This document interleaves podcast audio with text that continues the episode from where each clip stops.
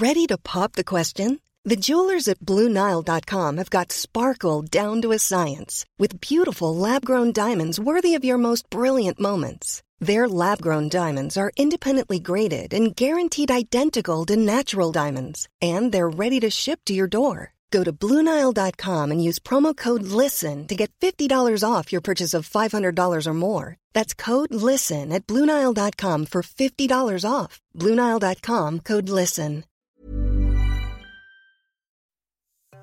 Hello, and welcome back to the Train Happy podcast. My name is Tally Rye, and this week I am joined by a very popular returning guest. That is Dr. Joshua Wolrich. Now, if you listened to my previous episode with Dr. Joshua, you may remember that we got into all things weight, health, diets, weight stigma. And we had a really great conversation that was back in November. And I will link that episode in the show notes for you if you want to go back and listen to that. But this time, since we, you know, last had him on, Dr. Joshua has become a published author.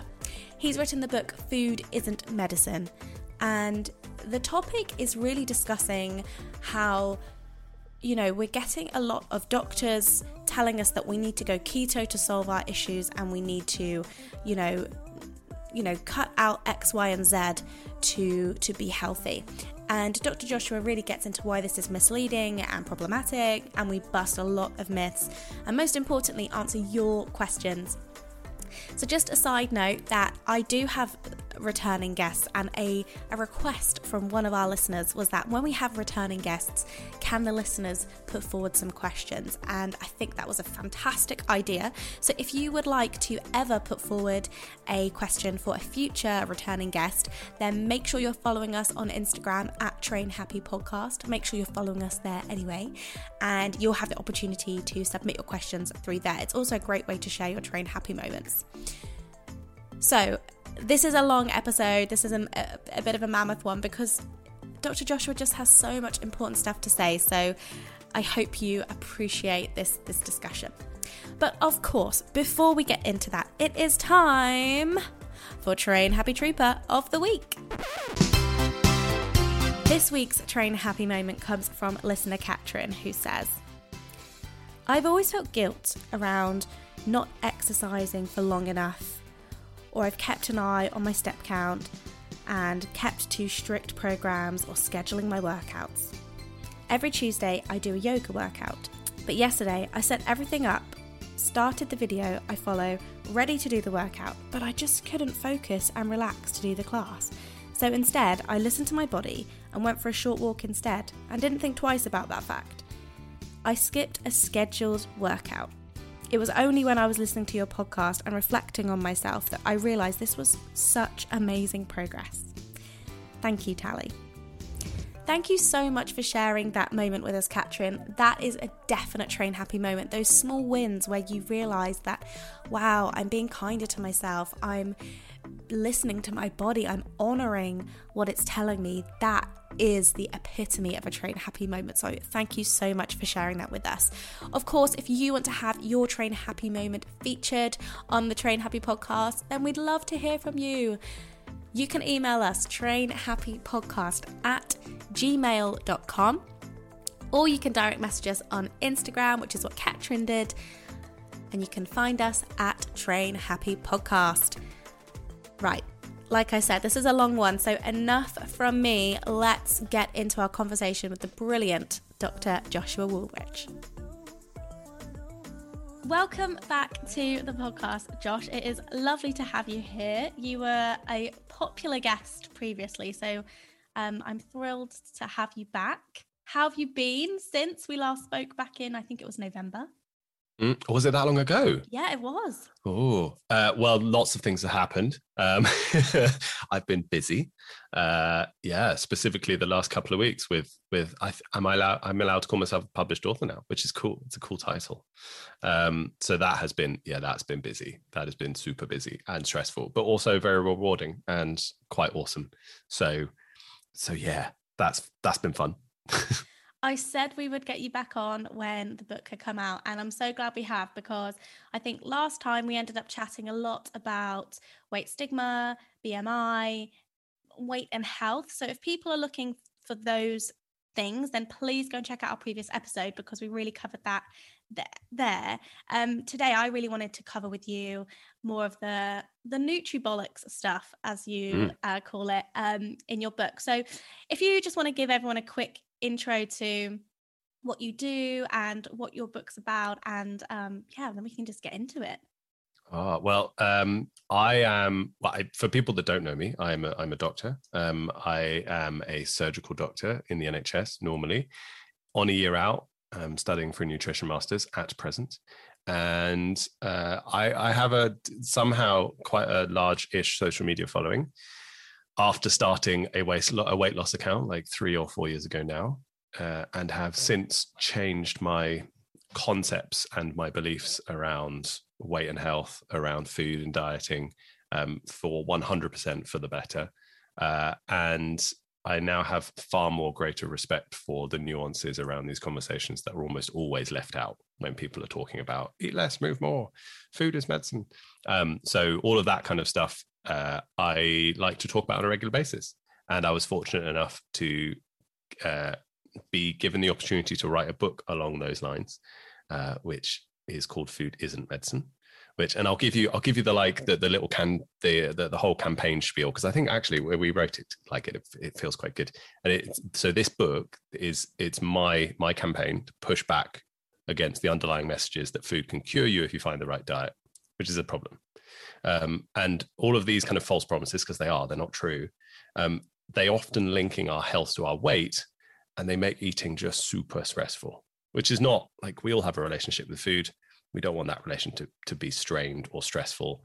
Um, and I want people to have a more relaxed attitude and to realize that their weight doesn't define their health. So it's a bit of a book of two halves. It's a book talking about the complex nature of weight and health and how um, that doesn't define either your worth um, or whether or not you're going to live a long life necessarily. Um, and also, it's a book looking at the myths around food and why they're almost always linked to our weight as well. So there's a nice link between the two of them, and hopefully get people to enjoy eating again. So that's my.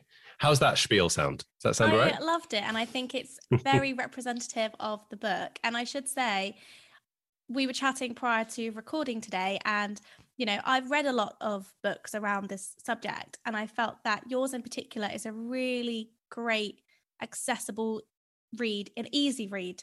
You're working through you know science and things but it's very digestible. And so i think for those who are looking for a starting point or some you know a introduction um, this really covers so much and yeah it was great.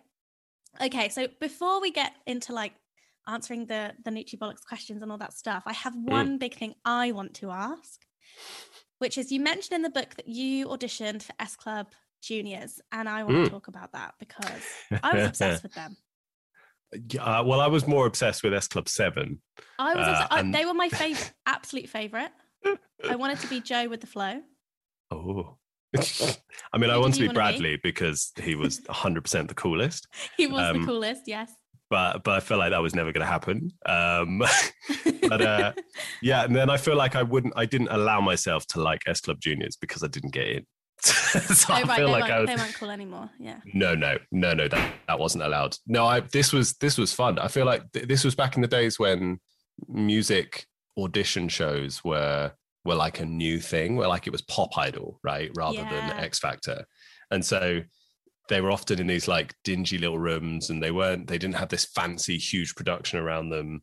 Um, and I remember going to this audition with my sister. I think I think it was the two of us, um, sung Never Had a Dream Come True, which of course remember all the words to still. Uh, we had a list of songs we could pick from, uh, and they all had to be S Club 7 songs, of course. And we were all lined up in a row, all of us that that had picked Never Had a Dream Come True, or not all of us, but like 20 of us that had picked that song. They put us all in a room, all in a row, and we all had to sing at the same time. And they would just walk along this row listening to us and picking people out that they thought sounded good that they would move on to the next stage not me. Uh, so, which I was very hurt. I think I had a wonderful singing voice. Um, uh, but uh, but yeah, it wasn't it wasn't a dream come true, unfortunately. So I'm still never had a dream come. No, I'm I'm kidding. That's way too cheesy.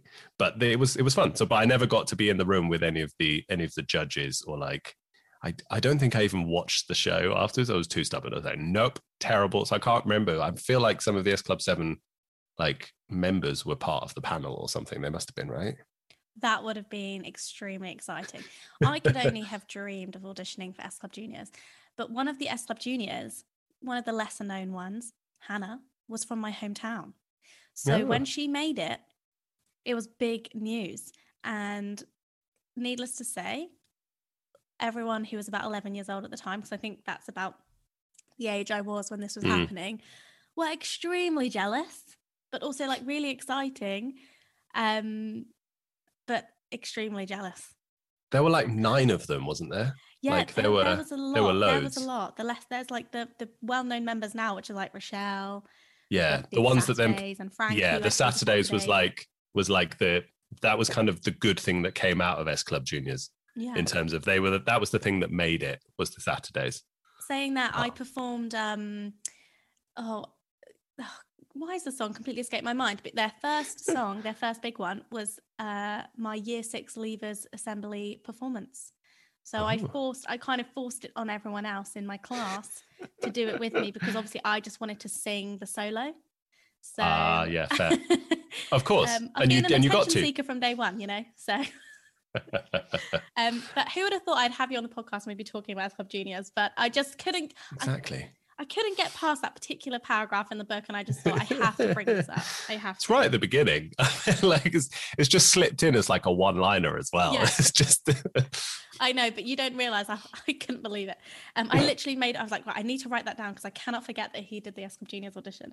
Um, and you mentioned previously when you were just giving your book uh, kind of overview that the relationship with food is really important, and I just want to Mm. read aloud a quote from early on in the book because I actually think this is just really important. And yeah, I, I loved this. Food is an integral part of our lives from birth until death, yet we tend to disregard the impact of disordered eating behaviors. And I think, obviously, me personally having experienced a disordered relationship with food, we spoke about your own experiences Mm. On the last episode with a disordered relationship with food. I think people often really uh, underestimate the impacts it can have and and how important that can really impact our mental health as well as our, our, you know our physical well-being and was that a real big motivation behind writing about that element of disordered eating within the book and busting these nutribollock myths was that was that a, a big driving force behind the book for you Yeah, I, th- I mean, it was a concept that I didn't have much understanding of for a long while. Um, I was of the impression that if you didn't have an eating disorder, then it was fine, Mm. and nothing else was really worth. I just didn't consider anything else being something to be worth paying attention to, um, and I think it's a real shame because it also it also led me to not understand some of the stuff that happened in my childhood and some of the ways that I treated food that were impacting me in a negative way. I just didn't, I, all of it was like a blind spot to me because I didn't consider it to be a problem unless I was being diagnosed with an eating disorder. Um, and so coming across some of those topics later on gave me this real insight of looking back onto my life and going, wow, this stuff is actually, now I have some understanding of what this is. I can really actually look at it and and deal with it. And it's a bit like therapy right? Where you Mhm. if you if you don't if you're not asked the right questions it can be really hard to to deal with stuff that's happened that you may have just put to one side and not thought about.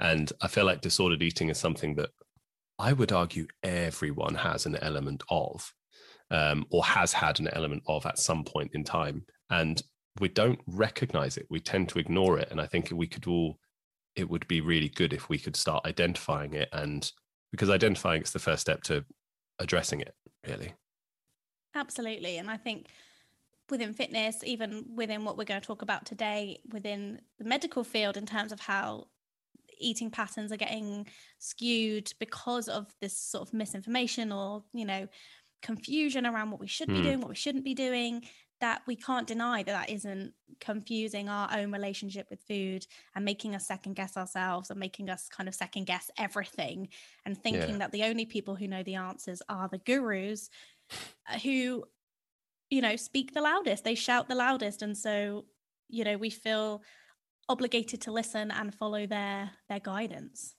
Well, also, if we combine our lack of understanding of the importance of not eating in a disordered manner, mm. if we combine that with the fact that we're obsessed with weight and obsessed yeah. with weight loss being the epitome of health and weight loss being the goal, full stop for everything, it justifies these behaviors that we do. It justifies these behaviors that we take up that are really harmful.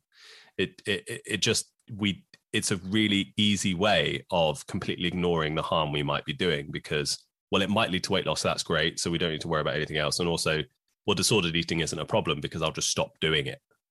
Like it's like if i i'm starving myself right now but it's fine because in a month i won't be starving myself anymore and i'll have lost weight so everything will be peachy and it'll be fine. Yeah because it's just as simple as that. It's just as simple as that. Yeah like magic.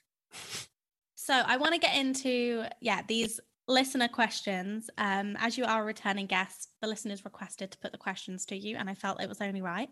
Sounds and they've fun. put together some awesome questions. So I'm going to start with Lillian's question, which was, um, "What do you say to people who say that you're not a qualified nutritionist?" This is a bit of a question, but I thought this would be interesting to talk about what you're doing mm. now in terms of your studies and how you see your role as a doctor and talking about nutrition. Uh, well, I tend to go, correct, you are right. Next question. so I'm like, well, sure. I mean, what's the follow up to that? Um, I, most of the time, it's you're not a qualified nutritionist. Why are you talking about food? Um, and I go, well, that's okay. I don't claim to be a qualified nutritionist. I'm also not claiming in the book or in general life that I know more about nutrition than qualified nutritionists or dietitians. Um, and I've said quite clearly in the book that I think we should be listening to them. And one of the mm. problems, one of the issues that I see with the food is medicine rhetoric is that a lot of the time it's propagated by doctors who believe that they are the authority on nutrition without having because of well multiple reasons firstly ego because doctors have big egos and a lot of them are too proud to admit that they might not know something about a field they haven't studied in it's kind of crazy that isn't it um, and there's also this weird um, thing within medicine that we like to listen to other doctors. So if there's another doctor talking about a topic, we're more likely to listen to them. And I think that's the way that medical school is to, built or taught, I, and also the way that our training works is that we learn from our peers. And so it just becomes this automatic, like, well, a doctor is saying this, so I'm going to believe them. And so we we are more likely to listen to other doctors about nutrition than dietitians about nutrition, and that's a problem. Um, so I have a huge respect for those who are studied in nutrition, hence the reason for going back to university and studying for a master's in the middle of my medical career, which technically has no benefit to my medical training. Um, something that people liked to, port, to point out when I was considering doing it. They're like, yeah, but what's the point? Now, that's not going to help you as an orthopedic surgeon. I'm like, well, I uh, disagree. I feel like we can make this work. And also, I've always been of the opinion that uh, I'm going to pursue my passions, and if I can continue to do my different passions, then they will all they, they will always merge and meld at some point in the future, and it'll be a waste otherwise um, to not follow them through. Um, so yeah, I'm not a nutritionist. I don't claim to be a nutritionist. Um, it will get some people off my back when I do qualify this year, but that's not the point because also there just having a qualification after a year doesn't make you an expert either.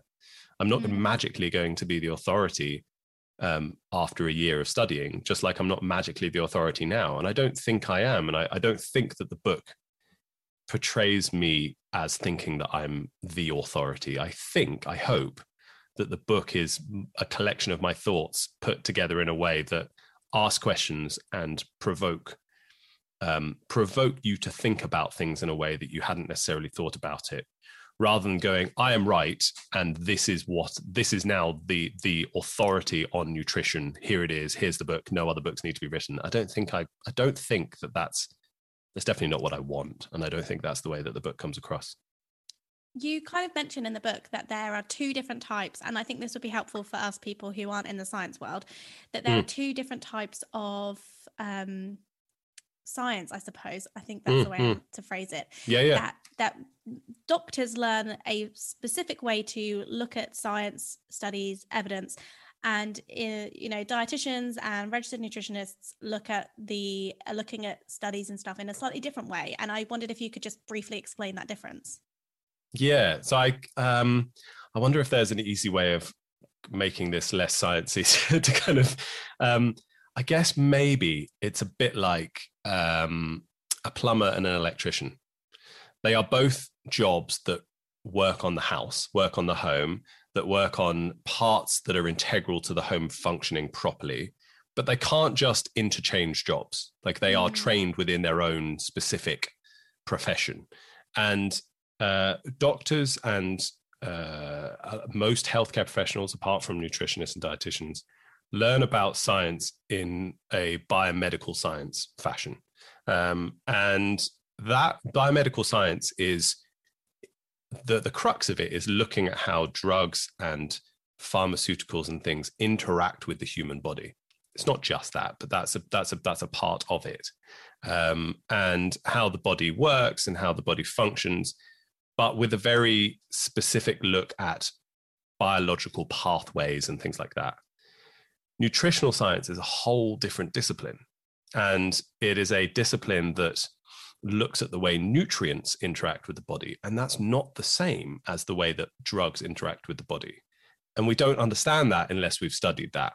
And we don't we don't think that that would be different because again, we have egos as doctors and we think we're magical and so we look at nutritional science, we don't even realize it's a whole different science discipline, but we just assume that nutrients will act the same as drugs. And because we think we're clever and because we think that we're the authority on health then we think we should know about nutrition too. And so we do a little bit of research ourselves and we come to this conclusion that well if we look at these studies in the way that i've been taught to look at science food is medicine. Oh cool. Mm. i can stop giving my patients drugs. I can start giving them diets.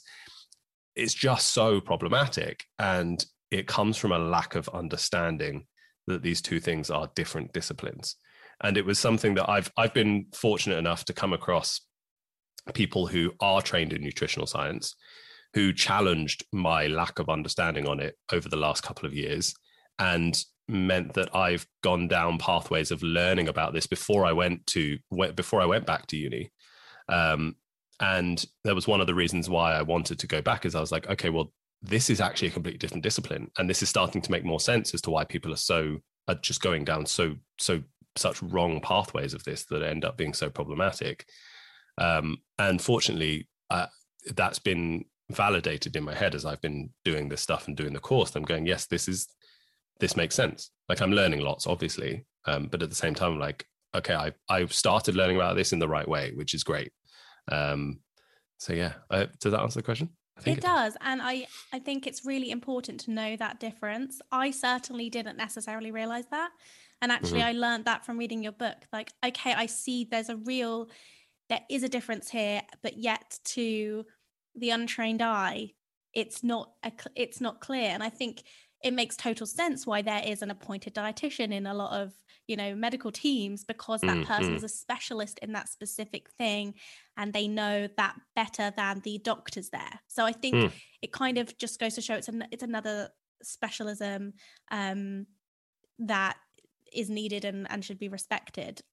Just do you think that there's, you know, a, you're right. I think there's a lot of ego in medicine. And I think that dietitians and nutritionists, registered nutritionists, um, don't get the kind of respect sometimes that they deserve because mm. they're not seen to have, you know, be a, a doctor. And and therefore we disregard sometimes what their their knowledge. Definitely. And i think the more doctors that start proclaiming that they are the authority on nutrition which is only increasing by the day um, and I, again i'm not i don't put technically put myself in that category but i guess some people might so sorry if i'm adding to the problem um, but i hope that i'm not um, the, the more people that do that the more that the public gets more confused as well because they start believing that the person to go for for nutrition and diet advice is a doctor. Um, and I, I really hope we can get to a place where doctors are taught about nutrition in a sensible and safe way, where it doesn't confuse them, where they where it's given the respect that it deserves in regards to that it's a different discipline that we need to be wary of the advice we're giving because it's complicated and we shouldn't just pretend we understand all of it. Um, I, I hope we get to a point there where where we know a bit more, where we can give some basic advice and refer on. Um, but one of the issues comes from the fact as well that just general in in general within the hospital environment i don't think that dietitians are uh, treated with enough respect in regards to there aren't enough of them in the mm. hospital and some of that is funding but come, some of that comes back to the fact that this is a uh, this is an added discipline that has happened over the years rather than doctors were added to the multidisciplinary team, dietitians were added to the multidisciplinary team that exists in the hospital. Once it was just doctors, and doctors did everything, and they it didn't go so well. Um, now we have this team of people, um, and there are, uh, for example, there are physiotherapists um, assigned to every single ward in the hospital, and that is really important. And there are dietitians assigned to every single ward, but they are much, much thinner on the ground in terms of their numbers than physios are. And we need to get to a point where this isn't the case, ideally, I think, where we start respecting the impact that nutrition can have on people's well being when it comes to hospital. And once we start recognizing that, I think it's going to become easier to start recognizing the impact in the community too. And therefore, I don't even know if there is a, I, I don't think that there are official like dietitians assigned to specific GP practices. I don't think that's. I could be wrong here. I'm not. I, am not sure, but I feel like that's not something you really hear about. And if it is, there aren't enough of them. Um, so yeah, we need to we need to start respecting that more. Definitely, uh, that would be a good thing for our overall health too, because food isn't medicine, but it, it is important for us uh, within our capacity and within our privilege. So we need to start paying more attention to it if we can. Well, that leads really nicely into the next question from Jen because she wanted to know Do you think food can help when you're sick? And she used the example of ginger for a sore throat. You know, are there cases, just thinking, I've had a bit of a sore throat the last few days, and I made myself um, honey, manuka honey, actually. I had had it kindly gifted a while ago. And it's going to say you went expensive. yeah, I didn't pay for it. And uh, I thought that I had a bit of lemon and hot water just to help. Are you know, are there cases when food can be helpful? Yeah, so it depends the context that we that we talk about this stuff mm. in, right? So it's like, yeah, if you have a sore throat, um, personally, I like to put whiskey in my in my uh, my ginger, lemon, and honey drink. Um, but yeah, there are things that will help with the feeling of soreness, right? Um, it's a bit like I could get myself in dangerous territory here, but it's a bit like um, going to a chiropractor um, for for pains or aches. It, chiropractors will often um, crack your joints, uh, just like you can crack your knuckles. They don't do anything more fancy than that. You can't put bones back into alignment. We can have a discussion about that later if you'd really like, but not necessarily the point of this podcast. Um, but uh, now it doesn't mean it's useless, but it does mean that we need to understand what it does, and it it will temporarily improve your symptoms and allow you to get moving and if that allows you to get moving to the point where you can then strengthen other things and you can you can do build muscle etc then that's great. But it's not a fix. Mm-hmm. and so you've got a sore throat um, and you drink honey and lemon and you know and whiskey and hot water a hot toddy. Um, if you do all that but you continue doing the things let's say that the sore throat is because you don't know you, you, don't understand the mechanism of singing properly and you've decided to just join a metal band and you're screaming every night. Let's let's go let's go proper wild right? And that's giving you a sore throat. If you keep doing that the the, the hot toddy is not going to fix your throat. It's not going to cure it. It might make it feel better temporarily but that's it. And so if you've got a sore throat because you've got a cold or you know and you've been coughing then yeah, it's going to make it feel nicer. Ginger can act a bit like a, a bit like an anesthetic. The, the spiciness and the, there's there's fancy ways that that can work, um, but it's not. But it doesn't heal anything. It ju- it can just improve your symptoms. Um, in terms of things actually healing from food, the only time that happens is if the problem was caused by food in the first place. So if you have celiac disease and you don't know, and you've been eating lots of gluten, wonderful, wonderful gluten, but for you, that causes a lot of inflammation in your gut because you're you you technically essentially have an allergy to it in your gut, and so it causes problems. And you stop eating gluten, your gut will heal due to a food change. But that's because you are actually allergic to it, and the food is the cause of your problems. In other situations, it might improve things slightly, but it's not going to cure anything. You can't cure diabetes through diet, for example. That's a, that's one that people will believe on a regular basis. Uh, if we just stick with type 2 diabetes, where you, your insulin isn't working properly to the extent where you're not sensitive to it, and insulin helps with your blood glucose and things, people will say that you can cure it with a low carb diet. All you're doing is stemming or uh, covering over the problem. Now, that might work for some people, and that's great.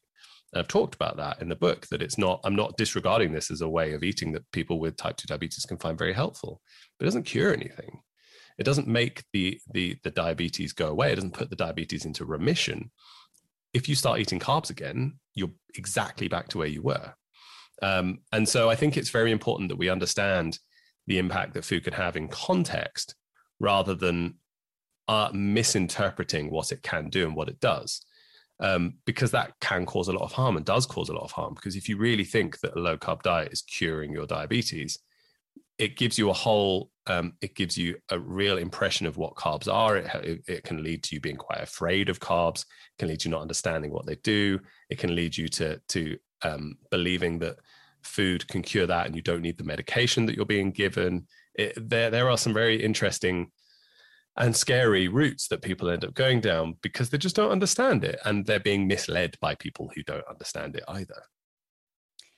I think there's so much discussion around diabetes. So I think it's really good to talk about this. We've got type hmm. 1 diabetes, which my understanding is that's often um, that that can often be diagnosed kind of earlier in life and isn't necessarily I mean, related to weight as such. It's it's just no, a part of your um your I suppose just do you want me to do you want me to like take do you want me to step in? Is that helpful? Yeah. Passing the baton. Go. no, that's fine. That's fine. That's that's fine. Um, that's what I'm here for. Um, so so yeah, so so diabetes both times are related to your blood sugar levels, um, which is the level of glucose within your blood. Glucose is the main source of energy for your body, for your brain, and your body likes to keep a level of glucose at all times.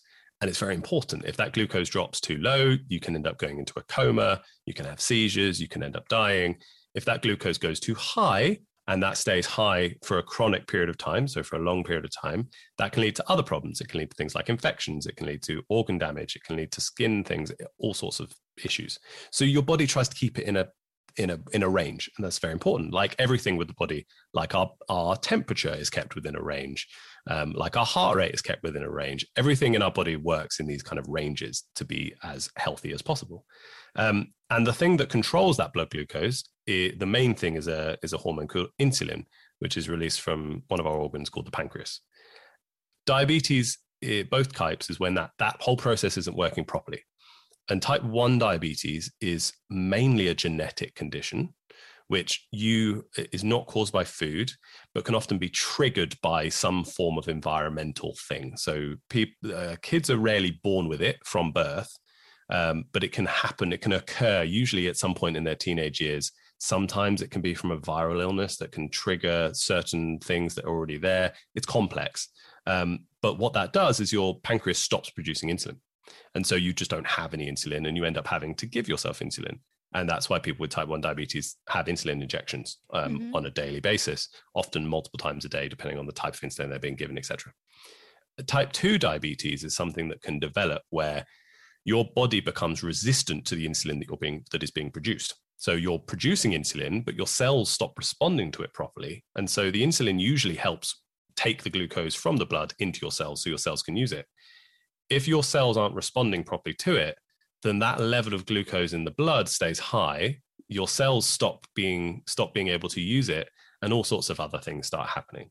Um, and the type 2 diabetes is the one that causes most contention because one of the mechanisms for that happening, or one of the mechanisms for that insulin resistance occurring, is a buildup of fat tissue within around the organs. Um, and so it's often just without any nuance whatsoever. It's often just labeled as a fat disease and it's a prob and you know you will get diabetes because you're fat and you can cure it simply by just losing weight and all that kind of stuff. So that's I, I think that that might be the section that you might want to ask me difficult questions. yeah, I I know that if you look at like troll comments on any social media post of any person in a larger body, there's going to be someone who says you're going to get diabetes and die. Mm. And it's so I think misunderstood. I myself probably misunderstand it. So it would yeah, what you kind of hinted that uh, weight might not be the sole reason that this is happening. Um, mm. What are the other kind of contributing factors? Is weight a role in type 2, two diabetes? And yeah, what what's the nuance there? Yeah, so yeah, it, it can be a role in it, um, but it, there's lots of things to touch on. Firstly, it depends where that fat tissue is. So our our fat cells can act a bit like an organ in the sense that they can produce hormones, they can produce things depending on where they are in the body. And if they're around the organs inside inside our abdomen, then they can produce hormones that can lead to insulin resistance. Um, we have a lot of evidence to suggest that. We have lots of studies to suggest that. We know that forwards and backwards in regards to if that fat tissue um, gets lost from around the organs, then uh, the insulin resistance can improve. So we know both ways that that is related. The difficulty here is that um, I'm I'm not denying that's the case. I'm just saying we need to be talking about this with more integrity and more nuance around these topics. In the sense that we also know that there are lots of people that don't have much fat tissue around their organs who also have type 2 diabetes, who also develop it, because there's a huge genetic component to type 2 diabetes too. Um, some of that genetic component is actually that people are more likely, if we go full circle here, more likely to hold more fat around their organs. They can't change that. That's a genetic predisposition. We all have genetic predispositions as to where we hold our fat tissue. Fat tissue is important. It gives us a store of energy. It gives us ability to survive, etc. We shouldn't be trying to get rid of it at all costs. And just some people, unfortunately, are more likely to hold it in certain areas there's a reason why, um, and with giving a broad, broad, there are some stereotypes here, and I just want to be clear: this is a this is broad stereotypes rather than something that is always going to be the case. Um, the people of South uh, Asian descent um, will often be more likely to hold more fat around the organs within their abdomen. And so that's why the prevalence of type 2 diabetes is high in those populations. Um, so there's just one reason there. Uh, there's also a whole load of other factors that can improve or make our insulin resistance worse. So things like, uh, make yeah, so improve or make it worse. Things like exercise, things like fiber, things like the type of food we actually have, things like sleep, things like stress. So we have lots of other things that can improve matters, but all we focus on is weight. It's simply that is the only advice you're ever given. It's the only thing that is ever used to blame why, and it is blame. It's it, we're mm. talking about it in a way that is that attributes guilt and shame that you've done something to yourself, and this is why you have this condition, and it's your responsibility to fix it. When it's way more complicated than that. Um, even if you are a person who the the type 2 diabetes that you have is direct has directly been caused by fat tissue in your abdomen it is still not a blame game. And the only response of you need to lose weight isn't correct either. We can admit and talk and acknowledge these topics without it going to oh well there we go the only answer is weight loss. Like we can we can have these conversations without denying the science that is there without denying the impact that that weight can have on our health in certain circumstances and go okay but now what? Because if i'm going to tell you to lose weight how? Mm. like so so you're going to if i'm the patient so you're telling me to lose weight can can you which method please? And which one is which one is better than the others? And which one is going to be more sustainable than the others? And which one is going to result in my quality of life improving and my overall health actually improving? And which one in 6 months time am i going to be glad you recommended to me and and there is no there is no um, there is no proven answer to any of those questions. And so i'm still very much of the opinion and and uh, uh, there are other health at every size endocrinologists people that deal with um, patients with type 2 diabetes um, who who also agree that we can still treat patients with these conditions um, who are living with type 2 diabetes in a way that is promoting other things, that is improving their quality of life by talking about health promoting behaviors that may or may not lead to weight loss. And ironically, may also change the distribution of fat within the body to a, uh, in someone who has insulin resistance, to a beneficial way. So, exercise can, even if you don't lose weight, exercise can actually move fat around in the body, which is a bit crazy, but does happen. And so you can improve insulin resistance despite the fact you haven't, in quotes, lost any weight simply through different lifestyle interventions and different lifestyle choices, which is great. Um, so yeah, there's there's way more nuance there and way more conversation that is often um, attributed to the whole "you're going to get diabetes and die because you're fat," which is the standard, bog standard response. Um, and it, yeah, I wish it would stop. I do too, because I think it's doing everyone a disservice and it's doing just more more harm.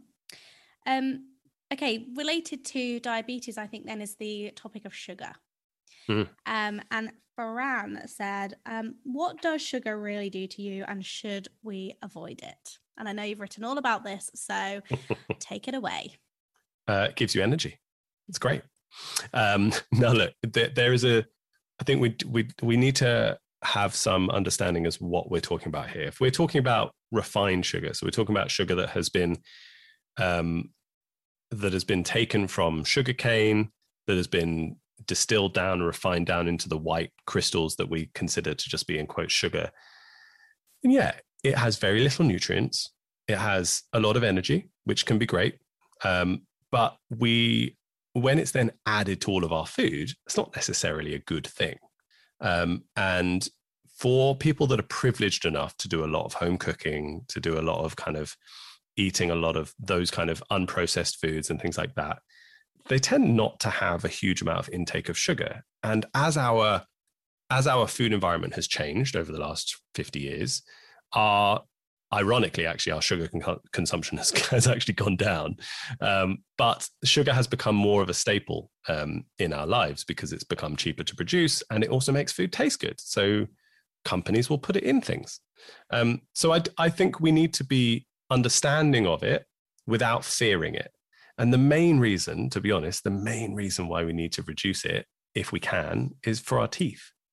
Like that's the main reason. Like sugar, uh, sugar causes dental caries. We can't like you know um, cavities in our teeth, and we we can't get away from that. That is just that's something that happens, and that would be the main positive outcome for our health as a population if we reduced our sugar consumption if we were able to because we would save our dentist bills um, and that'd be great so yeah I, I really I, I am very much of the opinion that we need to stop focusing on sugar as a problem and start looking at the wider food environment that we have and start looking at the wider diet that we have um, rather than just going, well, I put one teaspoon of sugar in my tea.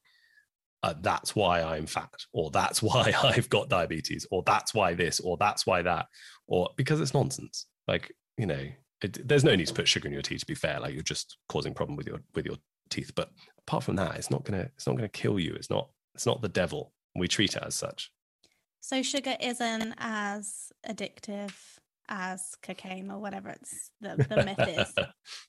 no, I, we we you know I think people have found new ways of trying to demonize it, and the the addictive quality of sugar is something that people have have started to harp on and continue to harp on. I mean, whole whole flipping uh, Netflix in quote documentaries have been have been written using that as the argument or using that as the logic for why we're addicted to sugar as a society.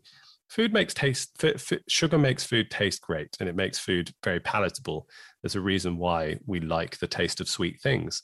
And actually, genetically we are predisposed to like the taste of sweet things because they have energy in them. And we as as humans we haven't always lived in a time when there's lots of food around for for a lot of us. Not everybody has food abundance but for a lot of us we do now. And our bodies aren't used to that. Like we we we used to live in a time where you, we used to like be living in a in a situation where food was a scarcity and finding food was something that was um that was hard and was a whole process, hence the whole hunter gatherer type communities that we used to live in. Um, and the reason why fruit t- has sugar in it, tastes sweet, is because the plants put sugar in there to help us to to attract us to eat it because that's it's like the circle of life. Like we are designed to enjoy the taste of sweet things. But food manufacturers know that and so they put sweet things in other food that wouldn't normally have had sugar in it. Um, so so yeah we can uh, I, I now I'm completely lost as to what your question was because I went off on a well, ramble. You, you, compare in the in the book, and I oh the addictive thing before about how there was there's this famous study, and like you know other podcasts I listen to talk about it like it's fact, and it drives me nuts that uh, sugar lights up the same part of the brain that um I think it was saying like ecstasy, cocaine, cocaine, cocaine. Yeah. Um, and I think you make the point that puppies also light up that same part. So are we are we addicted to puppies? and I, I mean, I that. am. I, oh, you have the cutest dog. You really do. Not a puppy anymore though. But um, yeah, she is. Uh, yeah, she's a, she's a fully grown adult dog now. Um, no, we look. Our brain, again, as I said, our brain enjoys these things, and so you you have sugar, and it lights up these areas of the brain that make us feel good um, because that's fine. Of course, it does. But also, other food that doesn't have sugar in will also do that, depending on how much you enjoy that food. If people don't like sugar, it wouldn't necessarily light up the area of the brain. Um, some of it is a psychological aspect of enjoying the food that we that we have, and f- sugar in food has this weird um, hold over us a lot of the time, where it's seen as it's just seen as a treat. It's just seen as something. Like we don't see fruit as a treat, right? But we see sugar in cakes as a treat. And so we see this as like this, oh, this is so exciting for me. I've got this thing and I, I'm not normally allowed it. And so it's going to have more of an impact on me when I do have it. And so, yeah, if you scan the brain, it lights up the same areas as cocaine, it lights up these reward pathways. That's not logic to say that it is actually like addictive, like hard drugs addictive, because it's that's just simply not the case. It's sugar can be exciting in that sense, but it's not addictive like hard drugs. That's just not the case. It doesn't have those same qualities. Nobody is having a psychological addiction to sugar like they do to other drugs. And it's it's it really does people a disservice to say that it does, especially people who do struggle with drug addiction, because it's not the same. Like nobody is having withdrawal symptoms from from sugar. Um, nobody is you know selling their property or selling their possessions to to buy more sugar like it's and that seems like a drastic comparison to make but i think it's important to just really put into context these two things aren't the same um, and it's not we we need to stop trying to link the two whilst we're on this addiction issue um like i mentioned one of my favorite podcasts is an american podcast and they talk about um AA and recovery a lot. Mm. They talk about, they often talk to other people who would describe themselves as, as having addictive personalities. And they often list within their addictions food being one of their addictions. I get I'm curious about that because I don't hmm. know if I know the definitive answer of is food, not just sugar, food in general, something we can be addicted to because I know that there are plenty of people kind of um, uh, diagnosing people as food addicts. Mm. But also, are we addicted? I think then my other thought goes to, well, are we often addicted to things or, or feel a sense of addiction around things when we mentally tell ourselves it's bad, it's restricted? And is that more of a psychological issue where we've put food on a pedestal, we've put sugar on a pedestal, and so when we get those things, we don't know how to control ourselves around those things because there's a scarcity mindset there and we feel that this could get taken away again and mm. i'm not allowed to um you know i'm not allowed to think of it's been easter recently right? We've had a ton of chocolate in the house. I'm not allowed to have this in the house usually so i'm just gonna feel out of control around all this chocolate and eat it as much as i can as quickly as i can and you know i'm and then you kind of have that experience and maybe you draw from that and you conclude well i'm addicted to chocolate. I'm addicted mm. because i don't know how to behave around it. Is a lot of that down to our psychological um, for psychological reasons and our relationship with food and that disordered relationship with food that we've already spoken about a lot of the individual food items be that sugar be that chocolate be that Haribo sweets, be that Pringles, be that whatever you want to label as that food that you that you in quotes don't have control over, um, and therefore must be addicted to. A lot of that, yeah, you're right. a lot of that is is hugely psychological in the fact of this restrict binge cycle that we mm. can put ourselves in when we're thinking about our relationship with food and not allowing us to have something, not allowing ourselves to eat a certain food item unless we've uh, you know been good unless we've exercised unless it's a special occasion unless it's a national holiday um, gives that food item so much power over us psychologically. Um, that that is not a true addiction as such and i think that a lot of that working on our relationship with food can make a huge difference and starting to normalize those food items um, it's a difficult process. It's not something that can be done overnight, but starting to normalize those food items uh, helps remove a lot of the power that they can have over us psychologically. Um, that's different to the overwhelming, uh, sorry, the overarching title of food addiction, which I'm. The the general consensus seems to be that yes, food addiction as a general phrase is a real thing from an addiction medical perspective, but it's complicated. Um, and that's not, there may be certain food items within that that people are more, eat more frequently, but it's the, gen. I think it's the over, as far as I'm aware, the overarching food addiction title um, that I think is, can be real. I think there's a, uh, I, I think it's been, I think there are, there's actually criteria to it um, from a medical perspective. But the difficulty here, and even even even saying that, I think there's so much difficulty trying to unpick. Just because something is a medical diagnosis, that doesn't necessarily validate it either, because we used to have medical diagnoses that weren't accurate in the past, many of them, um, from our lack of understanding around some of these topics. Um, so I don't know, and I, I'm not the expert on that side of things, but I'd be intrigued as to um, to see how many people who are diagnosed with that kind of thing.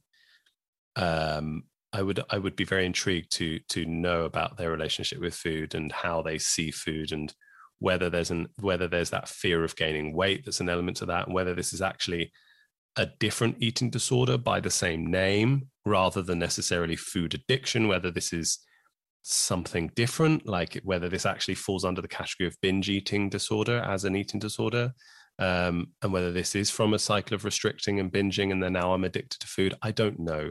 I uh, but i think that's a that's a different conversation um, and it's a it's a wider one to the being addicted to individual food items which isn't which from a general consensus isn't a thing.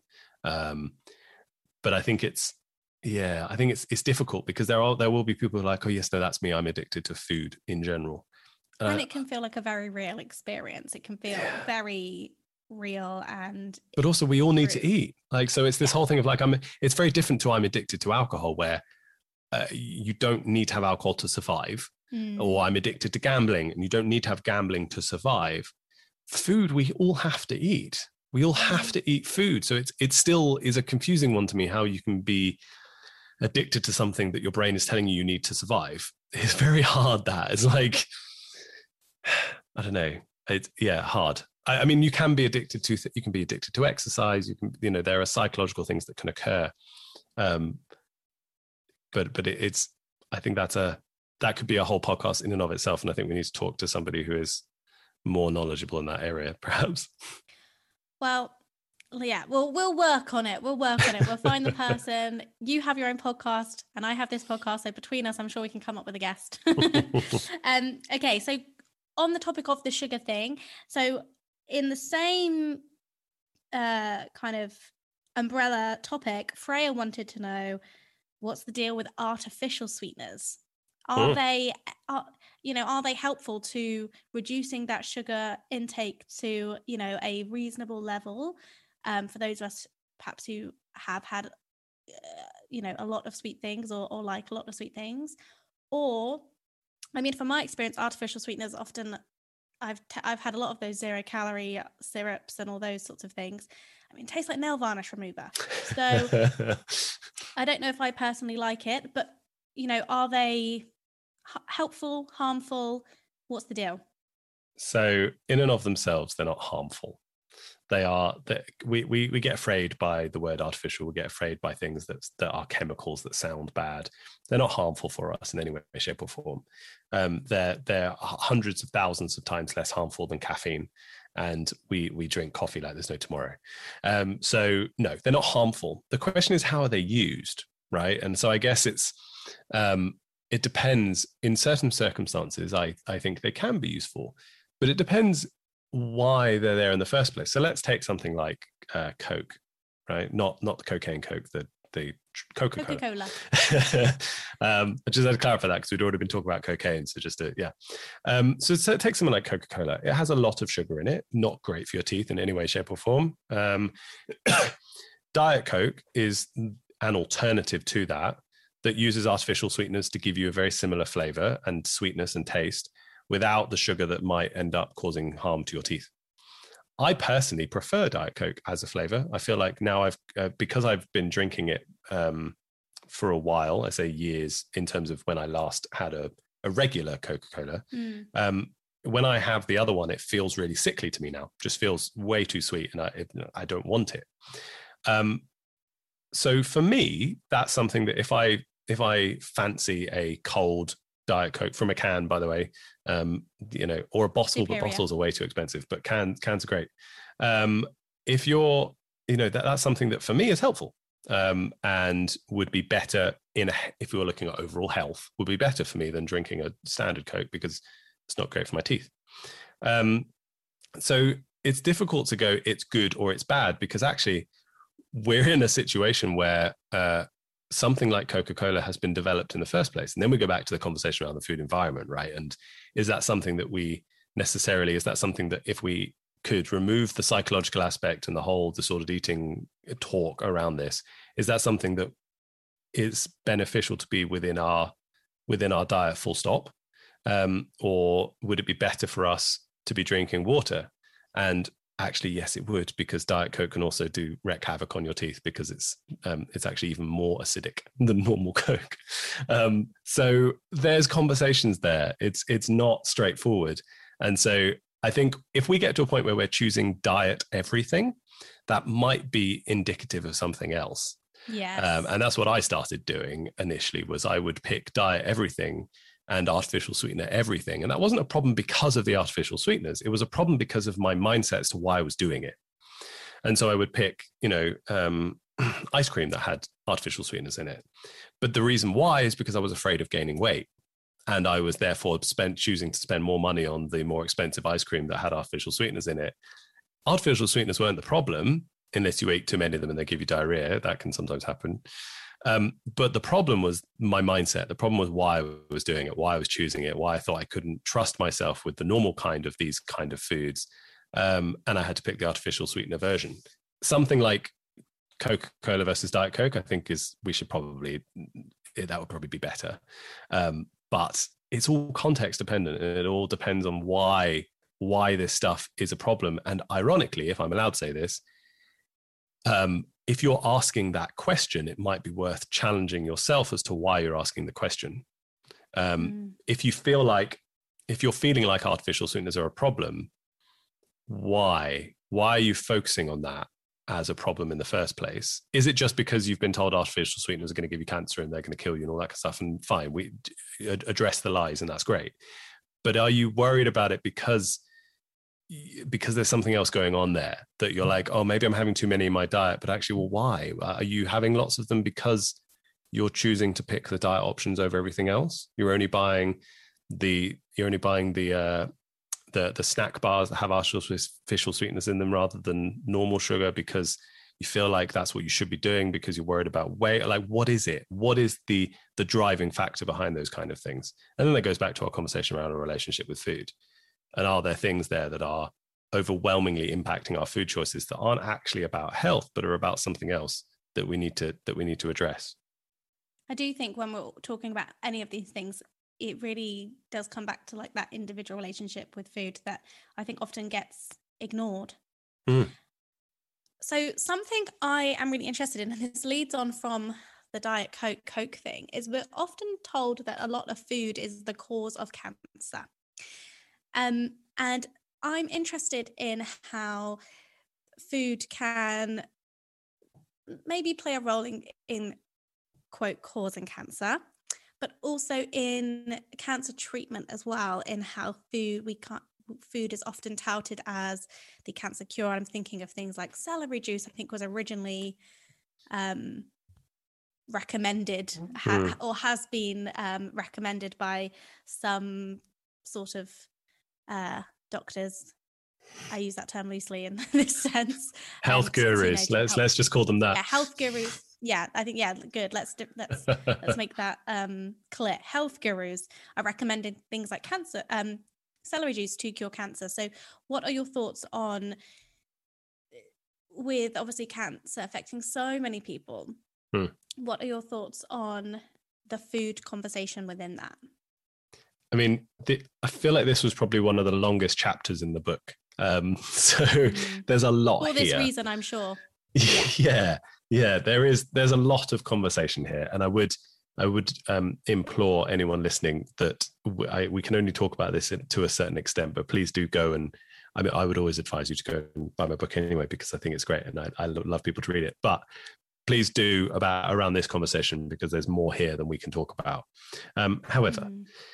Uh, so I think that there's definitely a conversation to be had around risk and cause. Um, and so, for example, there are certain things that exercise has been linked to in regards to risk of cancers. Um, and so, if somebody doesn't exercise very much and they get a certain cancer, would that make it fair for their doctor to say, well, the reason you've got this is because you didn't exercise? Your lack of exercise has caused you to get cancer. You, would be hard pressed to find anybody who says that, and for very good reason, because it wouldn't be really accurate, because cancer is incredibly complicated. There are lots of different things that play a role. Um, but that doesn't mean that we can't advise people to exercise because of many things, including the fact that it improves the way our body functions and might reduce the risk of certain cancers. Um, but that's not the main reason we encourage people to exercise, right? And I think there's crossover there with food, where food, the, the food choices that we are privileged enough to be able to make can impact our risk of certain cancer. Let's take colon cancer as a very typical one. Um, so, in terms of our dietary patterns, the more fiber we get, the healthier our gut lining is, and the, the less risk of colon cancer we have um, the more red and processed meat, processed meat mainly, red meat as well. The, the evidence is, is harder to link, but there's still elements there. Um, the more of those types of foods we eat, the uh, those can increase our risk of cancer because of the processing um, methods that get used in regards to things like nitrates. And so, the more of that we eat, the more potential damage it can have to the gut lining and the more risk of that damage to the cells turning into cancer. But it's very hard to take someone who has developed colon cancer and say the reason you have had the reason you have cancer is because you ate lots of processed meat. And that wouldn't be accurate either because you can't boil something down just to that. But we can have a conversation about, well, let's see if we can reduce the amount of processed meat in our diet, things like bacon, things like you know, um, processed ham, Parma ham, unfortunately, which is all the great stuff. Um, but uh, we can definitely have a conversation around well, if we can reduce those in our diet, that's probably good overall for our health. It's not going to prevent you getting colon cancer because that's not the be all and end all, and that's not the only thing that can lead to it. Um, but it might be good for you and it's going to improve your general gut health. That is a good thing. So let's see if we can reduce the amount of processed meat in your diet. And let's see if we increase the amount of fiber in your diet, not just for the cancer reason, but for all sorts of other reasons. So I think it is context dependent how we talk about this stuff. And it's very important how we talk about this stuff, because if we talk about it in the wrong way, we can then start uh, assuming certain things that are then or can then be very harmful for us. And if we are of the opinion that certain foods cause cancer directly, and therefore we should be demonizing those foods because I don't want cancer, I'm never going to eat red meat again. If we have that attitude, it's very easy to have the attitude of, well, if certain foods can cause it, then certain foods must be able to cure it. And that's simply not true. Um, it, it categorically, there is there's a lot of nuance in a lot of these conversations, but the statement that food can cure cancer, there is zero nuance there. It's simply not true. Um, so I think it's very important to understand that the way we talk about these topics can lead to a lot of harm if we're not careful. And we we only need to look at the amount, like you mentioned, in regards to things like celery juice. We only need to look at the amount of diets that get sold on the promise of curing cancer to see that we have a problem. And they're not they're not going anywhere. They're not reducing in their popularity. Um, and there are many reasons for that. And a lot of those reasons are very sad. And a lot of those reasons are definitely not the fault of the person choosing to undergo those diet in any way, shape, or form.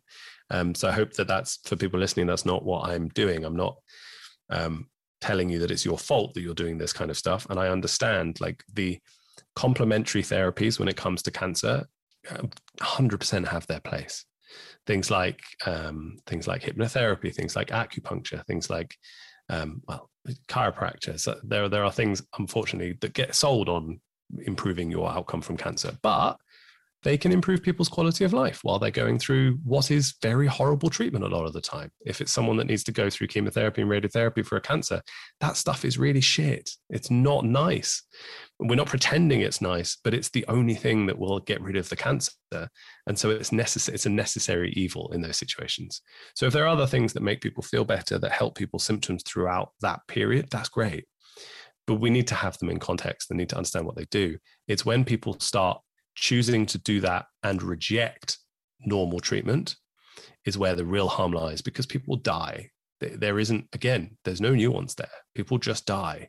Um, and when people die that didn't have to die, that's a real shame. And that's something we need to be, that's like shame is the nice way of putting it. Like that's not okay.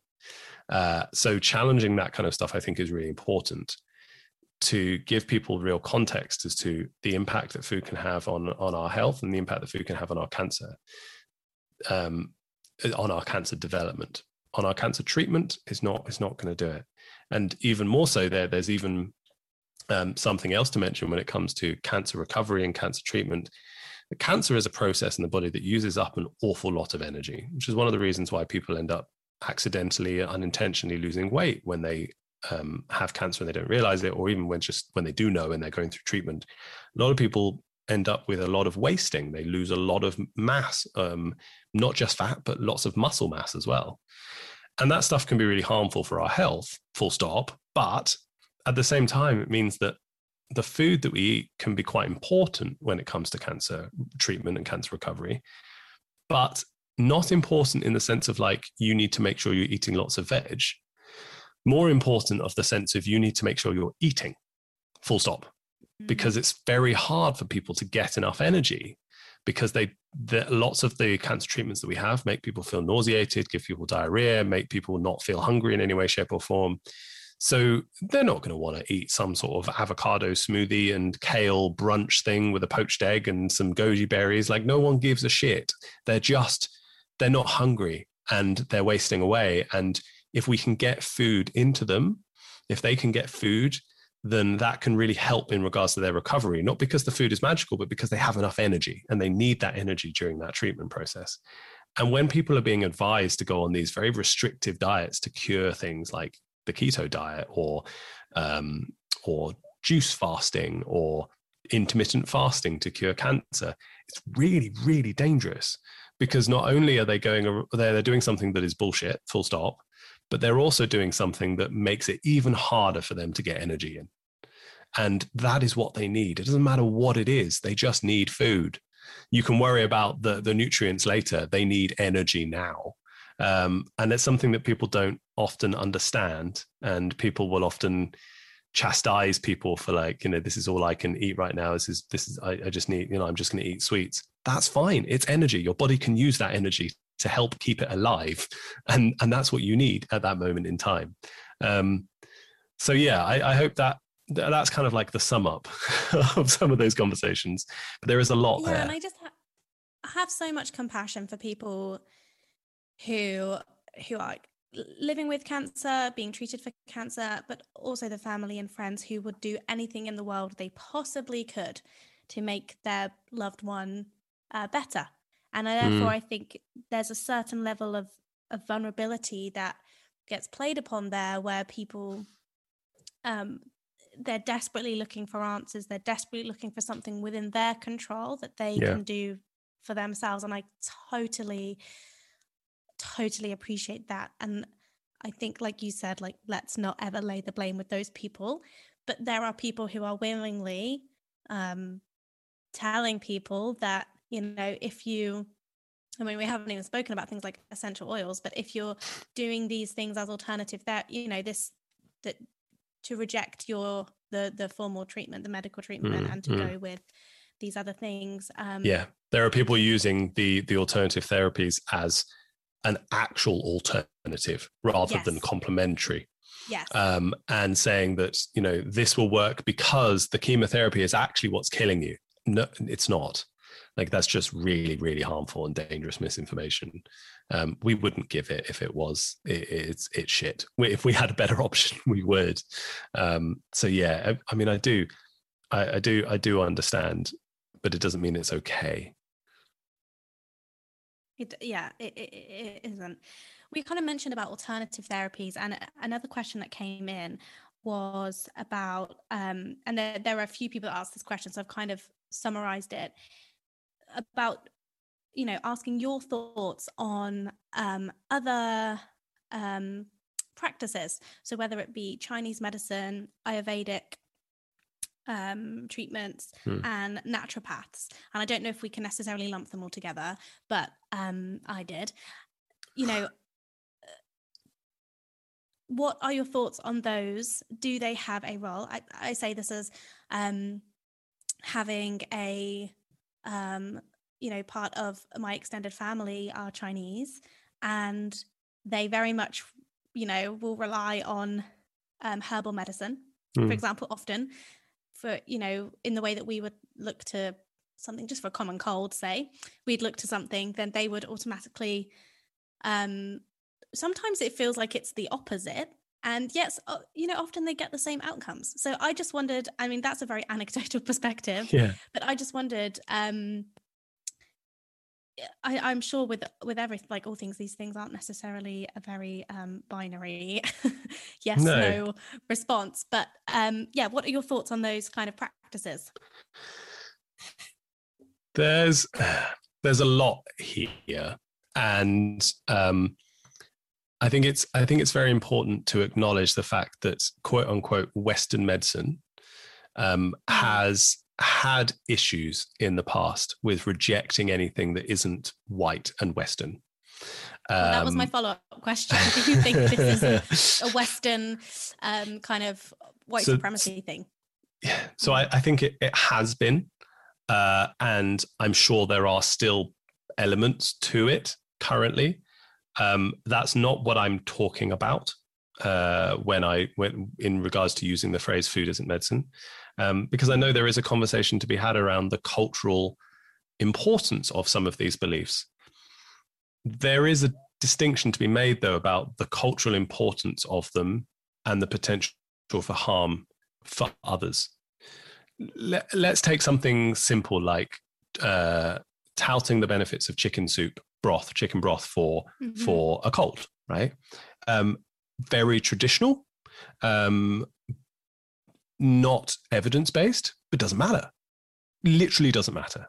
Um, somebody has a cold and they get given some warm chicken soup and they're told that it's going to make them better. Uh, that's fine. I, I, you know, I'm, I'm not, I'm not here to start debunking general practices that don't cause that don't cause harm. Like, you know, that's fine. Um, and also, something like a cold will always go away by itself. So that's fine. And if if you think that by having chicken soup it's going to go away a day sooner or whatever, that's also fine. That's not where the harm lies. And I think mm-hmm. condemning things like that simply for the sake of condemning it without understanding the cultural relevance and the family dynamic and the the the the diversity that is very much within these cultural um, practices, I think is, is is is dangerous territory to be doing that simply for the sake of doing it. Um, however, to then say, therefore, all Chinese medicine is fine is not okay either.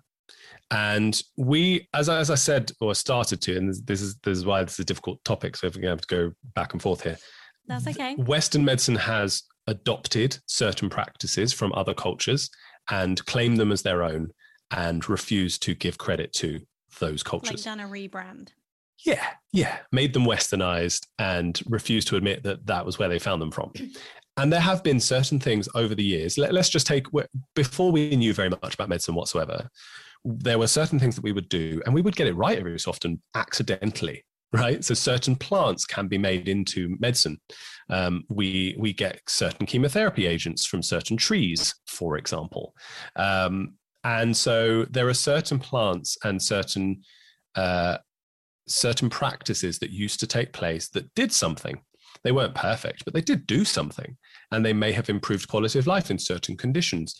Um, they may have even cured certain things. Uh, however, we're at a point now where we have worked out which of those practices do something from a scientific perspective, or I believe we we've got to a point where we figured out the vast majority of which ones have, um, because we no longer practice medicine simply on trial and error. We now practice medicine in a in a fashion of evidence base. So we now trial things with an evidence base, and we work out whether there's evidence for that thing doing what we think it has done.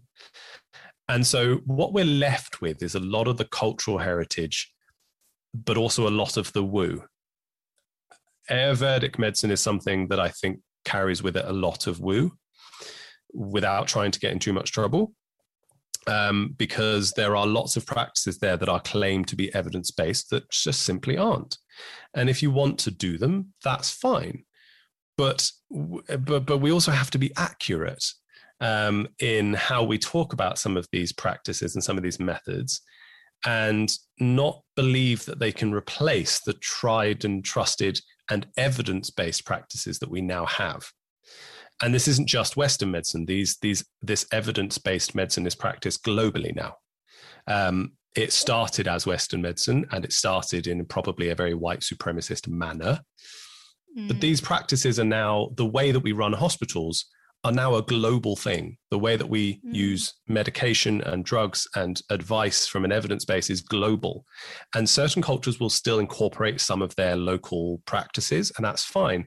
It's what it's what the purpose is um, and what it does. And going, well, you know, well, this food did cure me because, and using the cultural relevance of it is fine, but let's stick to it being for cultural relevance rather than using cultural relevance to justify arguing that an evidence base exists that doesn't. Uh, yeah. Does that help? Yeah, I knew it was going to be a big question, but I think you gave a great answer. Um, I, I, I think that's that's really helpful to know. Okay, so you yourself are um, on social media, and I think if if anyone follows you online, they know that you're um, not afraid to call a spade a spade, and you're very happy to. Um, and I think it's important that you use your platform to, you know, call out misinformation when you're seeing it. Um, I want to know that how do we know when we're on online and we're in these vulnerable positions about, you know, who we should be looking to get health and advice from who who should what are the i suppose another way an easy way to put it uh, what are the red flags hmm. to um that may come up that we can use to navigate as to like who is who is a helpful person to to get our information from yeah it's it's hard because social media has changed the landscape and what i mean by that is if you uh, generally, if it was something to do with your health, in general, a doctor would be a very good person as a plumb line to go and get that advice from. Um, but social media has changed things in the fact that the weird and wonderful and the the uh, obtuse and the the the nonsense has been given a platform to thrive and so it can it can seem very confusing because even though the vast majority of people who are trained, for example, the vast majority of people who are trained in any sort of nutrition would never use the phrase food as medicine. You wouldn't know that from online. You just you, that's not the impression that you would get. Social media makes it seem like that's the plumb line that food as medicine is is the standard that everybody agrees with, and somebody like myself is going against the grain. Whereas ironically, I'm not going against the grain here. This is this is very universally accepted within people who understand and who are trained in nutritional science it's just we don't we, we we don't realize that because there are so many people online using their platform to talk about this in a way that makes it seem uh, like that's the normal it's a bit like when you have a, a flat earther versus a scientist on tv debating and it makes it seem like the sides are 50-50 it makes it seem like the argument you it's very valid to choose one or the other Whereas actually, the people that believe that the Earth is flat are so few and far between, it's unreal. Um, but you wouldn't know that from watching certain debates on TV because it wouldn't, you would never fit them in a studio if you had 99 scientists who know what they're talking about about the shape of the Earth and one person who's like, yeah, but I did my experiments at home and it's flat. It just wouldn't fit in the studio, but it would be more representative of what's going on. Um, there are some red flags though that I would say to, to go back to your actual question. Um, and one of those is just is just food as medicine. Like if if somebody is constantly talking about food in a manner that is being touted as a treatment or a cure for things, that is a huge red flag. Not only does it show a lack of understanding in terms of what food can do, but it often leads to other things. Um, and it's best to get out of there as quickly as possible. Um, it's a very I, I've I think you can become tuned in tune to it quite quickly, and it, it, often takes me seconds now to look at someone's profile and be like, oh, that, oh. Um, and often it's just the word holistic in the bio, for example, or the word natural in the bio, or the word evidence based, ironically, because most people who are evidence based don't write it in their bio. So there's certain things that you'll end up picking up on um, or functional or you know just avoid those kind of words um, the other thing is it's often that people are just making everything about weight and you'll see that and the more you notice it the more that you become in tune to it you're like oh yeah that is actually what's going on every single post it might be uh, it might be covered in a blanket of it's about health it's about wellness but when you actually distill it down, you realize that every post is about doing something to avoid weight gain.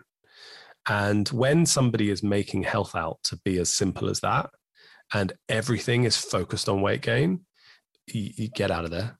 Like it's just not, it's not healthy, full stop, which seems ironic, but it's not. Um, mm. And it's one way that it's the reason why apps like Noom, for example, are so compelling because they seem to be about health and well-being and we're talking about lifestyle choices but, but if you're actually in tune to some of this stuff it takes seconds to look at it and go yeah this is a weight loss app uh, yeah, you're not counting calories, but they're putting they're putting color labels on foods, and it's about avoiding foods and et cetera, et cetera. Okay, so it's a weight loss app, um, and so you can start picking some of this stuff out and go, ah, okay, this is a weight loss account disguised in a blanket of wellness, um, and so that's a that's quite a red flag too.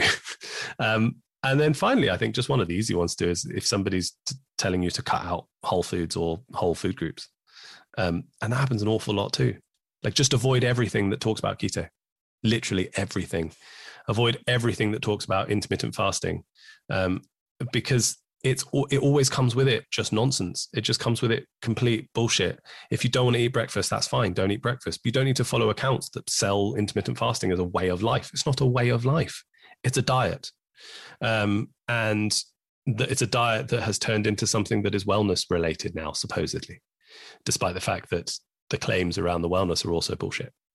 Um, and so personally, I would avoid everything that that doesn't advise a balanced diet and a real balanced diet. Not like we're talking about balance, but also eating very few carbs. It's not balance. Um, so, yeah, I think th- those would be some red flags to me that I would say to to just are a safe are safe things to avoid. Like if I ever start telling you to cut out entire food groups, please unfollow me. Like it's not, but but it's just, but it, it's a red flag. Like why? Mm. Why would anybody on a platform like that on social media who actually knows what health is advise somebody to cut out entire food groups? It, you wouldn't, and so it's a huge red flag. Why would anybody try and distill everything down to weight? You wouldn't because it's not accurate. So it's a red flag. Why would anybody risk um, misleading people into believing that food can cure disease or can cure cancer if they knew about health properly? They wouldn't unfollow them. Like you can, you can. Those are some, I think, some quite good blanket red flags to to curate your feed in a way that is healthy for you. And the less we follow these people, the less of a platform we'll keep giving them. Like it's just, oh, I think the last one, toxins. Anyone that starts talking about toxins and um, and and detoxing in any way, shape, or form, even if they're doing it in a way that seems reasonable, like oh, we're, well, we're actually just eating to support our natural detox pathways in the body. It's still bullshit. It is still nonsense. Um, and one of the reasons why Mark Hyman is a is a charlatan because he just constantly talks about detoxing from the environment and eating natural food. It, they're all look red flags. Natural detox. Just unfollow it. I finish every episode by asking the guest, what has been your most recent train happy moment? So, have you had a train happy moment recently? Oh, um, I don't know, actually. I don't think I have. And I think I should probably get on that. Maybe that's the answer to this question. well, I always think train happy moments don't have to be necessarily even related to exercise. It could be related to resting. It could just be any moment where you've listened to your body, worked with it, and you know whether that's been deciding that you need extra sleep because you've just released a book or whatever it is well, okay. Well, in which case, yes, I did actually say to Claire yesterday, can we start going to bed earlier, please? Because I have lots of stuff that needs to be done, and I can't function properly if we when we can because we're going to bed so late. So there we go. So there, that might be my that that'll be my train happy moment. I think it's good sometimes to not always have exercise base because I like to mm. think of it as just just generally learning to like listen to your body, trust your body, and so that's great. I'm also very with you on the needing to get earlier to bed to train. Hmm. So Right. Where can everyone find you, find Food Isn't Medicine, support your work, and hear more about your message? Uh, well, I'm on social media, Instagram mainly. Uh, if you just type in Dr. Joshua, Dr. Joshua, I should come up. My last name is Wolrich, but no one can spell that. So just Dr. Joshua on Instagram. I'll, I'll come up, come and follow me, come and say hi, come and tell me I'm wrong about stuff. It's more fun. Um, and uh, the links to my book are there. Although if you just search Food Isn't Medicine on Google, if you search food is not medicine, it, it doesn't seem to come up as easily. So just food isn't, it's a contraction, I-S-N apostrophe T. so if you search that, um, at the moment, uh, it's pretty much on sale in most places in Europe and Australasia. Uh, in terms of when it's going to come officially to the US and Canada and some of the rest of the world, working on it. Although it can be ordered in on fancy websites like Book Depository if you're super keen to get hold of it um, which a lot of people have been, which is great. It's been a great honor. I will link. Uh, I will link you below and places to get the book for sure. And I mentioned earlier, but you do have your own podcast, so feel yes. free to plug that. Oh yeah, I'm sorry. I see. Got to plug everything. Um, yeah, my podcast is called Willing to Be Wrong, um, which I think is. Uh, I like to use uh, inflammatory titles. Full stop. I think it gets people gets people talking. Um, so yeah, come and find me on that as well and I have a feeling that we'll get Tally on that at some point soon um, to talk about some of her history. Really, yeah, yeah, we'll talk about some of your history around how you changed your your approach to physical training and being a PT and all that kind of stuff. I think it'll be very interesting. So have a have well, a have an eye the, out for that one. Well, I think we both have that in common. We both are willing to be wrong, and I think that's um, something we both yeah have well i definitely want to be willing to be wrong i'm not all the time because it's hard right like you don't mm. nobody wants to be willing to be wrong but i think i want to want to be willing to be wrong and and hopefully implement that as much as possible I think that's a good mindset. All right, it's been fabulous to have you back. No doubt we'll have you on the podcast again, but thank you so much. No worries. Thanks for having me. And that is it for this week's episode of the Train Happy podcast. Thank you so much for listening. I hope you took something away from this episode. And if you did, please let me know by sending feedback. You can find us on Instagram at Train Happy Podcast. Or even better, it would be amazing if you could rate and review the podcast on whichever platform you're listening, as it really, really helps to support and boost the Train Happy message.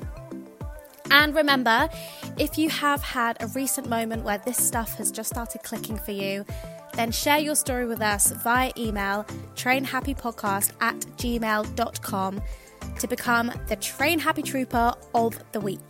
And if you have a burning question you would like me to answer, then please send those in too, and it may be answered in our bonus Q&A episodes. Once again, thank you for listening and I will speak to you soon.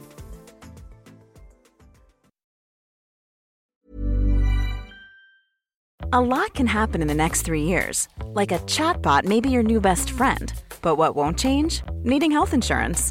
United Healthcare Tri Term Medical Plans are available for these changing times. Underwritten by Golden Rule Insurance Company, they offer budget friendly, flexible coverage for people who are in between jobs or missed open enrollment. The plans last nearly three years in some states, with access to a nationwide network of doctors and hospitals. So, for whatever tomorrow brings, United Healthcare Tri Term Medical Plans may be for you. Learn more at uh1.com.